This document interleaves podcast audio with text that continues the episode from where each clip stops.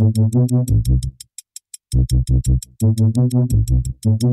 to the Building Resilience podcast, a show where we explore the world of sport and deconstruct the tools and ethos of world class athletes to help us create growth and optimize business and life. I'm Noel Allnutt. Today on the show, we have world class cricketer Simon Katich, who talks about hard work, passion, and determination as key to overcoming challenges, turning setbacks into triumphs, and staying at the top of the game. Building Resilience Podcast. Hello, Simon Katich. Welcome to the Building Resilience podcast. Thank you very much for joining us. I'm excited to have you here today. Somebody I've followed um, throughout their cricketing career and somebody I've seen play live many times. 56 caps for Australia and travelled around the world playing cricket at the highest level. What I'd love to hear to begin with is how did you get there? What did your journey look like? Well, I guess like most kids growing up in Australia, um, growing up in the in the sort of 70s and 80s, you know, we had space. I grew up on a property which was sort of semi-rural, half an hour outside of Perth in the Swan Valley, and um, had a big front yard and, and big paddocks to roam around in because mum and dad had uh, 12 acres of property that um, my dad's parents had migrated to from Yugoslavia, I think in the late 20s. So there was plenty of space. Um, I grew up watching cricket on TV. Um, I actually idolised the West Indian teams of that era. So um, I idolised Sir Viv Richards. Uh, I've been fortunate enough to meet him on my journeys through the world um, when I saw him in the Caribbean years ago. But yeah, look, I think it was just a typical Aussie upbringing in terms of you watch the cricket on TV, then you go outside and try and emulate your heroes. And, um, you know, I guess from as young as I think maybe four or five, whenever someone asked me what I wanted to do, um, my family said that, you know, I told people that I wanted to play cricket for Australia. So you sort of never believe that it's actually going to eventuate, and then it, it actually did. So, um, that's sort of the journey. Obviously, there's there's more things to it, but yeah, in a nutshell, uh, it was just like most kids. You grow up playing it in the front yard or backyard, and um, just wanting to emulate your heroes, and, and I took that passion from there. That's awesome. So you've lived your dream essentially of uh, seeing that you you've gone ahead and done what you said you were going to do, and you, it's it's all happened, and it's happened on the global stage. Congratulations! Thank you. Could you describe to me the mentality of a young Simon Katich going from the beginning of playing in that backyard into becoming a world class cricketer? Well, I think probably the, the biggest thing or characteristic that stood out for me when I, I think back now, and at the time you don't realise it because you, you're still so inexperienced and, and naive. But now that I've probably looked back and reflected on my career, I think you know probably the, the greatest characteristic I had was one of determination and I think that goes across all industries, but you know, particularly in cricket and particularly as a, a top order batsman, um, where I spent most of my first class career and then a fair bit of my test career opening the batting at the end of my career for Australia. Um, you know, that probably stood out. You've got to have that. And, and I think, you know, there was a story when I was I was studying at uni after I'd um, finished school, and I think I was in probably I was just after my first or second season for WA and I was only about 19 years of age. And um, I had an end of season review meeting with our coach at the time, Daryl Foster, and, and, he asked me what I was up to, and I told him I was, you know, doing a commerce degree at uni, and and he basically said to me, said, "Oh, don't give that up," and I took that as being he didn't think I was very good at cricket and that I wasn't going to have a professional career. And and I think in a way, I don't know, I don't think it might not have been meant like that, but I took it as being you know, I hadn't had that good a season in club cricket and, and I hadn't played for WA and and and maybe I sort of from that perspective that he was saying, Oh, you're not going to make it. And I look back now and think, oh, maybe that spurred me on because I had a point to prove. But um, you know, I think that's was something that stood out for me throughout my whole career was that level of determination. I think the other thing, you know, from a young age, playing underage cricket, I was always very, very competitive. Uh, loved winning, like a lot of kids, and um, and then you've also got to deal with losing, and and I think as part of your journey, dealing with you know the good and the bad of cricket, uh, particularly from a batting perspective, and not just your own performance, but the team's performance. Um, that's something that stood out for me. That you know, I love the competitive nature. I love the contest. That was one of my big strengths. I might not have been the most gifted player, um, compared to other players, particularly in junior cricket. I think there was you know a lot of other young players um, when I played underage cricket for WA that you know got picked for Australian under 19s, and I never played Australian under 19s, but um, you know, I was highly competitive and, and didn't didn't let that worry me. I just thought that, you know, if I keep doing what I'm doing, hopefully I'll be good enough one day to, to end up playing for Australia. So that competitive nature was there. And then I pr- probably the biggest thing was, um, you know, being able to deal with setbacks and whether that was in underage cricket or then when I started to play professionally, I think um, the amount of setbacks that, you know, players have, and I was no different to any other player. That we all have a number of setbacks, um, but for me, probably the big one that defined my journey was was in 2007, and I got told by um, the chairman of selectors at the time, I think was Andrew Hilditch, and he, and he rang me. I was actually in the UK playing for Derbyshire, and I'd been asked to come over as a last minute replacement, I think, for James Hopes, who got injured in, in probably March that season. And within a few weeks, in early April, I was in Derbyshire getting ready to captain Derbyshire for the county season. And I got a missed uh, message from Andrew Hilditch overnight saying that I'd been cut from the CA contract, contract list. And I was pretty much told that were, I was never going to get picked for Australia again. So when I heard that message, uh, I was obviously disappointed, but I also realized that you know potentially that could be it for me and my dream was over and i didn't feel like you know at 31 years of age at the time i didn't feel like i was ready for that and the irony was i think the very next day i had a game for derbyshire down at somerset at taunton and um, obviously had a point to prove because i went out and scored i think 220 and smacked them everywhere so I, I think it probably just goes to show that even though um, you can get that news, you can still turn things around. And I, at the time, I didn't consciously make a decision to to change anything with my game or anything like that. But I, I think what I did do was I probably consciously changed my mindset to make sure that wherever I was playing my cricket, whether it was at Derbyshire, whether it was for Randwick Petersham when I played club cricket for in Sydney, or whether it was captaining New South Wales that next season, um, I sort of thought, right, I'm 31. I don't know how much longer I'm going to play for.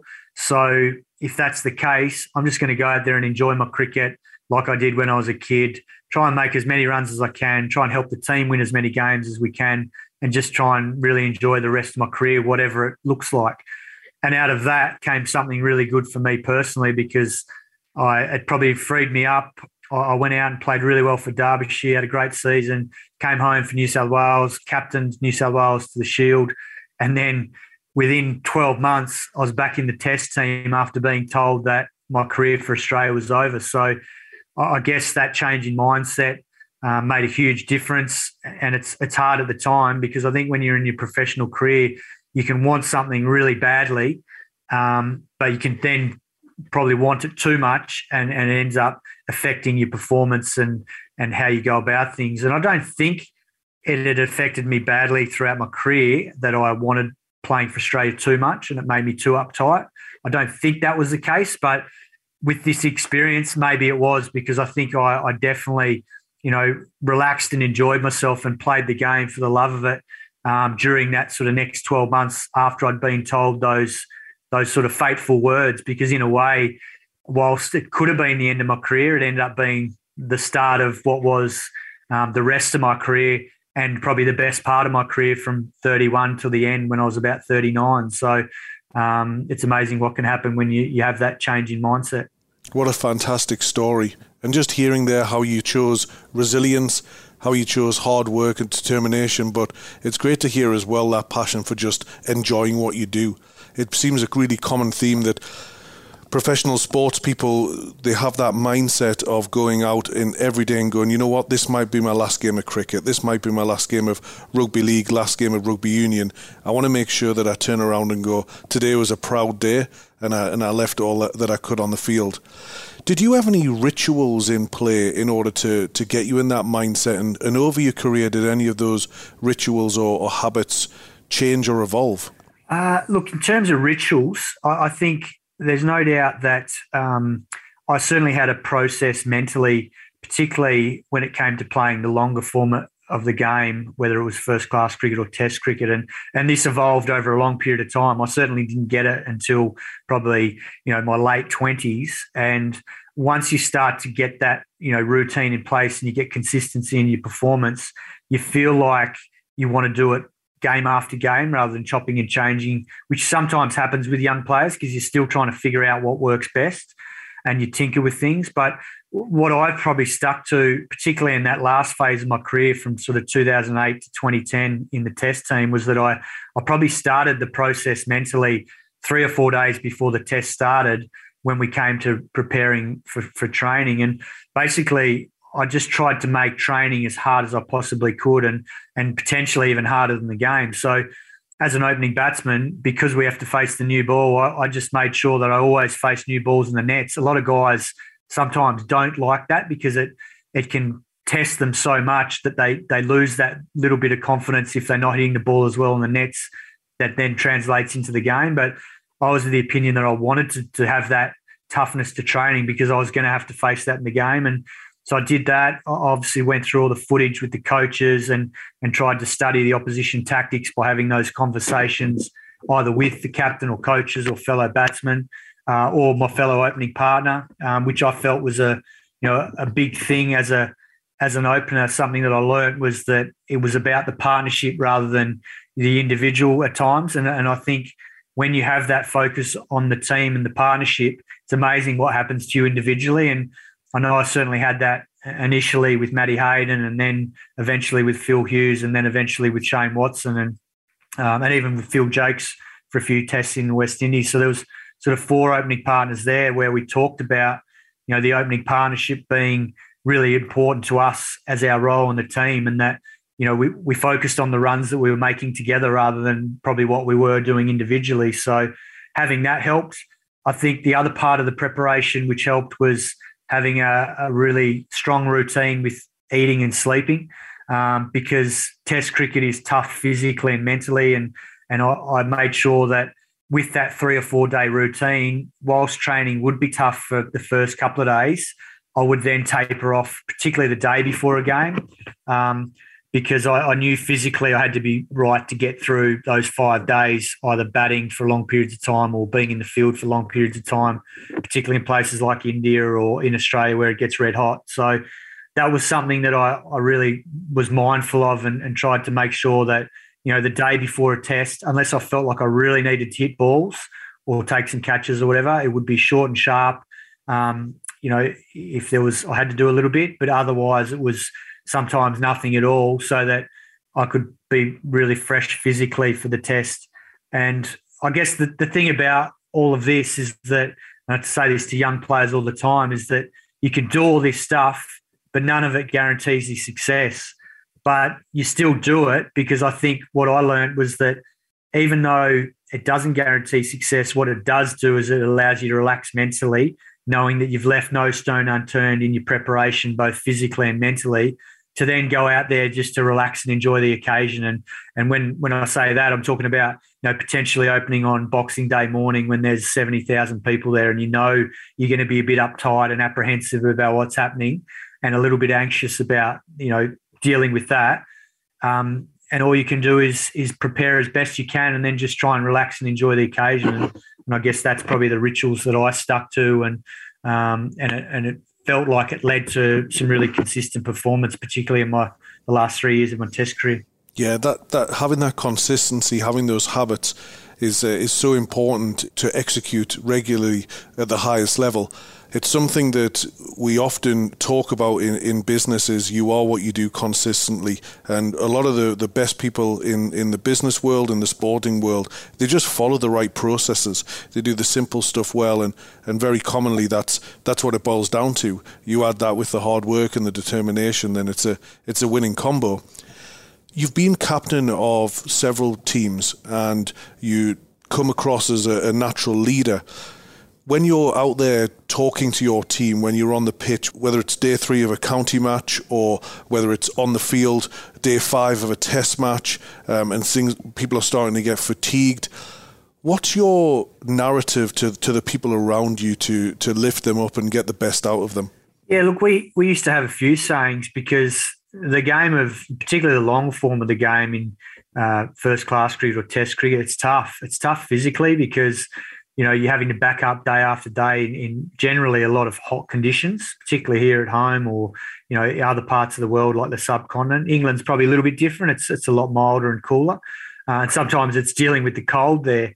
Um, which is something I learned from my time at Durham. Um, but in terms of yeah, talking to the players, I think you know as soon as you, you get a, a sense that the players are finding it tough and difficult, you just have to try and remind them about how lucky we are to be doing what we're doing because it's easy in the professional sporting world where you are looked after so well um, on and off the field, uh, particularly in the era that I played, um, you know, where the game did change financially and, and, professionally, is that the players can sometimes lose sight of that. And I think, you know, from my own um, journey, like when I did start in the early to mid 90s, you know, you could train 10 months of the year with WA and not get paid a cent.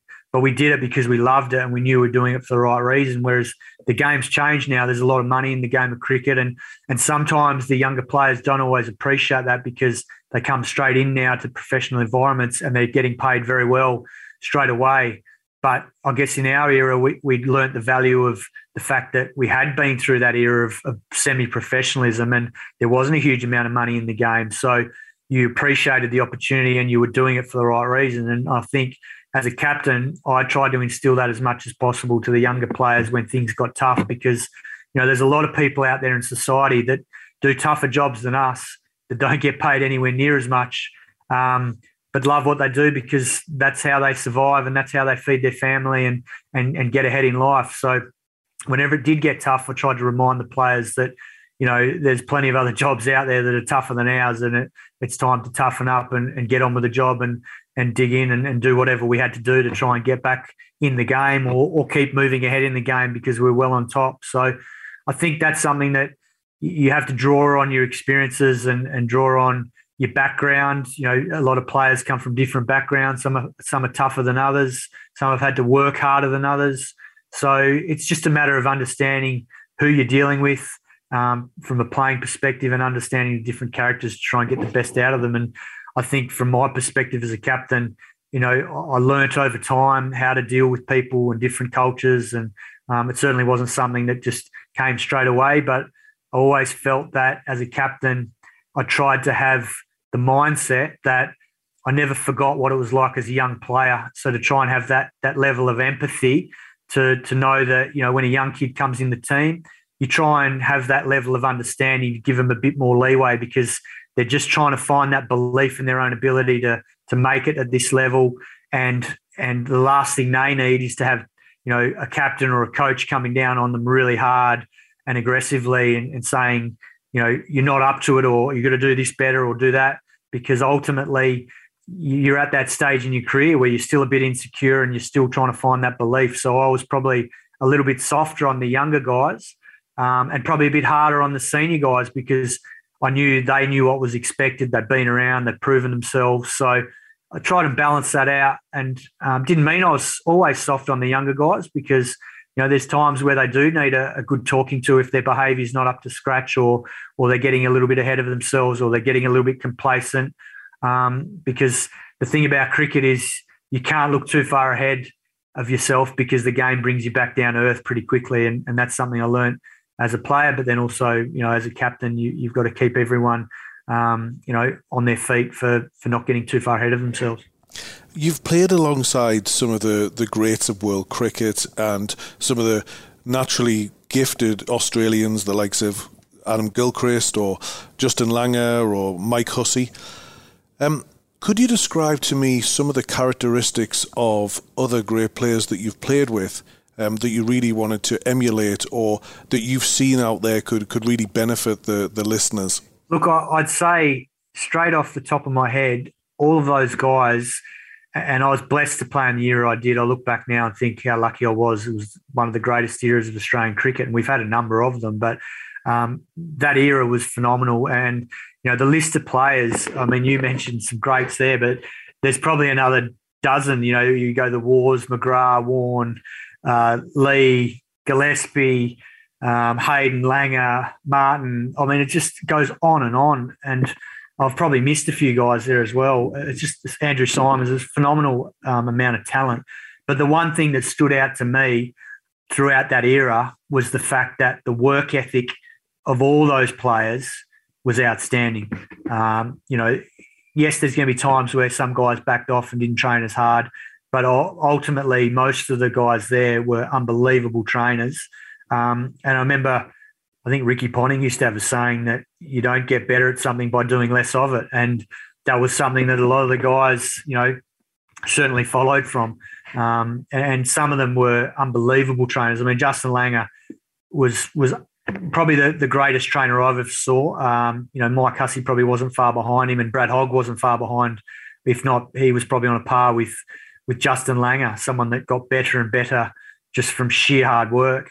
Um, and and now recently, I've been fortunate to have worked closely with Virat Kohli in the IPL, and he's taken it to a different level, um, both you know with his physical training, but also his technical training with his cricket and his batting. But you know that era of Australian players, to me, the work ethic stood out, and as I mentioned before, it was highly, highly competitive. So if you went back to state cricket and all those guys were playing and we played against each other, it was on and there was no holds barred. And I think that's what, you know, every, you always hear of in, in business or sport that you are a product of your environment. And I think that was so true in Australian cricket at the time is that I don't think it's a coincidence that the era was as great as it was because we had such a strong domestic scene, we had such a strong club scene.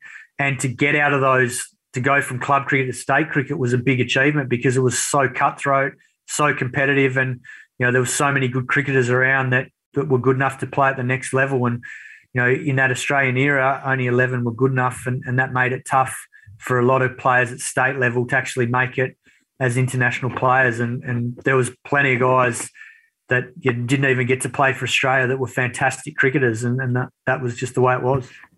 Simon, you've had a really interesting progression since you retired from first class cricket. Roles at the head coach of the Royal Challengers in Bangalore, uh, working around the IPL, and then now moving into uh, operations at the Greater Western Sydney Giants AFL club, as well as roles around um, commentating and on the radio, as also on on the Seven Network. What would you say would be the traits that you've taken from your playing career into your business career? I think, uh, as I just mentioned, the work ethic. I think that's something that's always been ingrained in me from a young age, um, but also probably something that I, I think I've been self-driven and, and had that inner determination to to want to achieve things and to want to try and do as well as I possibly can. Um, and that's, I guess, being involved in team sport. It, a lot of it's been driven around wanting to do well. Obviously, you want to do well individually, but also to be part of winning teams. And, and that's what I've loved now about being involved in coaching is that, um, and, and whether it's an assistant role, whether it's a head coach role, to me, it's the same in a way because you're there to try and help the team have success and you help to try and get the best out of the players. So I think the work ethic's been a big thing. Um, the other trait I think, which is is very relevant in professional sport and particularly in cricket, is belief uh, belief in your own ability, because that's I think that's what it's all about. I mean, I look back and and the guys that had it had successful careers. The guys that weren't quite as confident in their own ability or or doubted themselves, um, some of them fell by the wayside, and, and that to me is a huge thing in sport, and I'm sure it's the same in the business world. Is is backing yourself in and, and really believing in yourself. And then I think the other thing is um, being able to play a role um, to enable the team to have success. And I think that is really relevant across sport and, and business because you can't do everything by yourself. I mean, I know that I was able to achieve what I did in cricket through um, hard work and ability and, and, things like that, but I also know that I couldn't have done it without the support network I had around me. And I'm, when I say support network, it's the same for everyone. It's your family, it's your friends, it's your teammates, it's your coaches, it's it's everyone around you that that helps get the best out of you and also provides that balance to your life. Because I think the thing I've learned with cricket is that it is such a, a consuming game mentally, particularly when you're a batsman, because you know that one mistake can be the end of your day. And it is, you know, runs are the only currency to get picked in cricket particularly as a batsman, and it's a fickle game with so many variables. So from that perspective, you can get caught up in, you know, wanting to do so well and, and you can lose sight of the balance to life. There is more to life than cricket. You know, at the end of the day, it's just a game. There are far more serious things in the world. We've obviously been through a pandemic in the last few years, and that's been a great, you know, great leveler for everyone. So, um, given the fact that cricket is just a sport, yes, it is. It means everything to you when you're in it and you want to do well and you want your team to do well. But ultimately, it is just a game. So I think it, that support network is is crucial to finding that balance. And I think that was one of the things that um, certainly helped me throughout my career. Thank you. Talking about taking sports seriously, let's pivot to the northeast of England. Um, as somebody who followed uh, Durham County Cricket Club from their from the inception and um, has, has followed them all the way through, it was great to, to see you coming on the show today, so we could uh, we could reminisce a little bit about uh, your journey up to uh, up to Durham. It's a far cry from uh, the sunny fields of Perth to, to head up there on a on a on a rainy uh, sunny afternoon. Can you talk me through that journey from uh, from Western Australia to to Newcastle? Oh, it was an amazing journey, and I look back on it so fondly now because, I mean, I probably didn't realise at the time the enormity of the opportunity because when I first got contacted, I was I was turning I was 24 at the time, and I'd only played maybe a season or two for WA, so I hadn't played a lot of first class cricket. And David Boon had been the overseas player there, I think, from 1997 to 1999 at the end of his career. And uh, Boon is obviously a legend of Australian cricket. And and when I got approached to to be the overseas player, um, I had no idea about Durham or anything about the northeast of England because I'd never been to England before. So I rang Booney up to get some advice. And he said, Look, I've got two pieces of advice for you. He said, The first, he said, Durham is in the northeast of England. He said, The first game of my last season in 1999, he said, the whole ground at Chester-le-Street at the Riverside was covered in snow. So he said, Whatever you do, go out and buy some thermal underwear.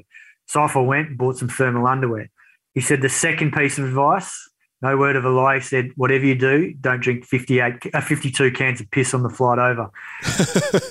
I, I, to this day, I made sure I, I, was certainly not in that same capacity as Booney, but um, you know, just to have that advice from him was was spot on. We had a laugh about it.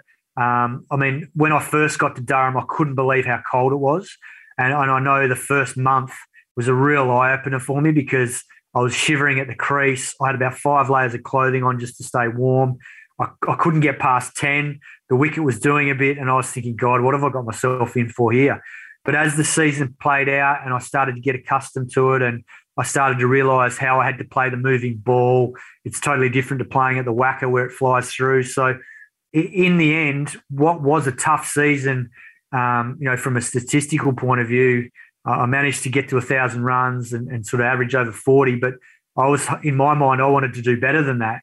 And it was a really good eye opener for me to realize that, you know, I had a long way to go. And I'd just come off being sick, I think, in 1999, the year before.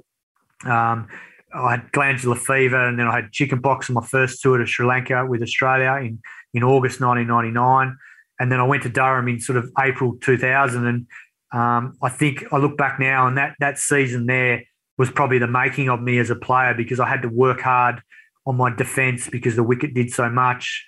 Um, it, we had a tough like, a tough season from a team perspective because it was a young team. I was playing with a young Steve Harmison, a young Paul Collingwood. I was still only a kid myself, so you know it was un, unknown. Well, it was unheard of for counties to have young overseas players at that stage.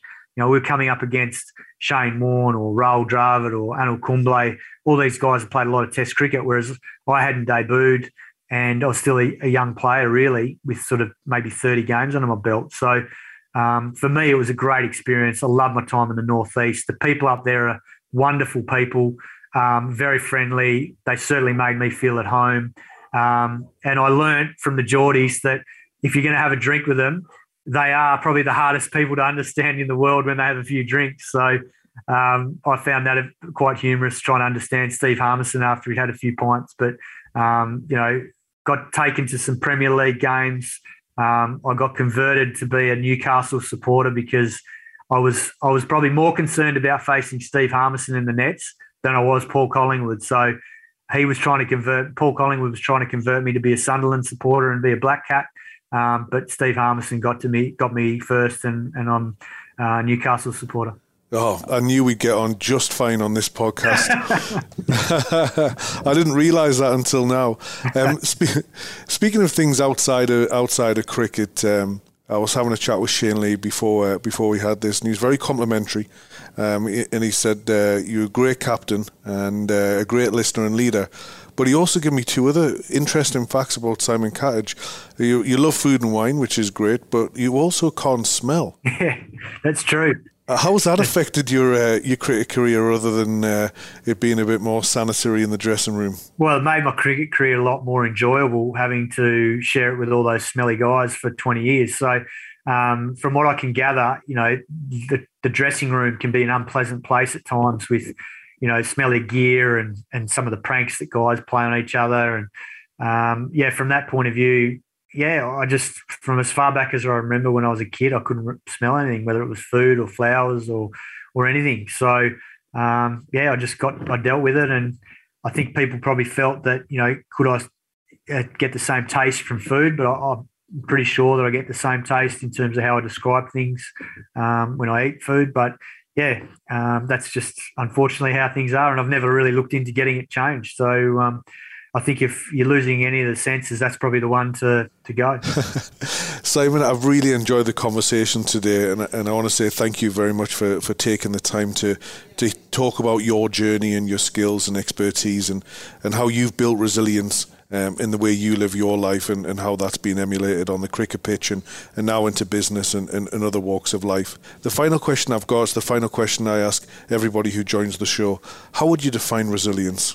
Well, I know if you look at the definition, it's the capacity to recover quickly from difficulties um, and, and, toughness gets mentioned. And I mean, from my perspective, I, I would say, you know, in my own words, I'd probably say it's just the ability to deal with setbacks in life. And, and that's probably how I've always looked at it um, rather than, I know resilience now is probably the buzzword um, across all sorts of areas of life, uh, and particularly now, given what's happened in the last couple of years with with COVID. So, um, yeah, that's probably how I deal with it. You know, in terms of thinking about if there's a setback, well, what are you going to do about it? You know, how are you going to get through it? And and you just you move on and you try and deal with it as best you can because I think, as we all know, nothing you know always goes to plan in life. I mean, some things do, and there's plenty of things that don't. So um, when you have those setbacks and things don't go to plan, you've got to come up with the you know plan B or whatever you want to call it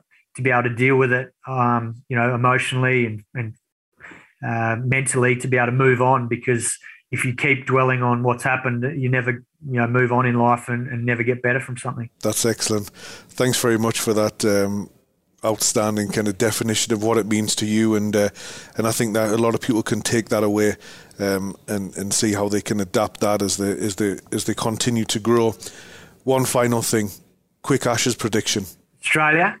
I'm not sure what the score will be um, because I know there's there's a lot of um, speculation around the weather pattern this summer, and, and, it's going to be a wet summer.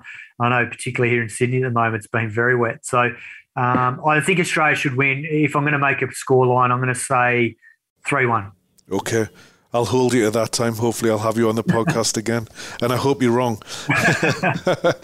Thanks very much, Simon. I really appreciate it. My pleasure, Noel. Thanks for listening to the Building Resilience podcast. Make sure you hit subscribe or follow wherever you listen so you don't miss future episodes. Thanks to our guest today, Simon Katich. I appreciate your time.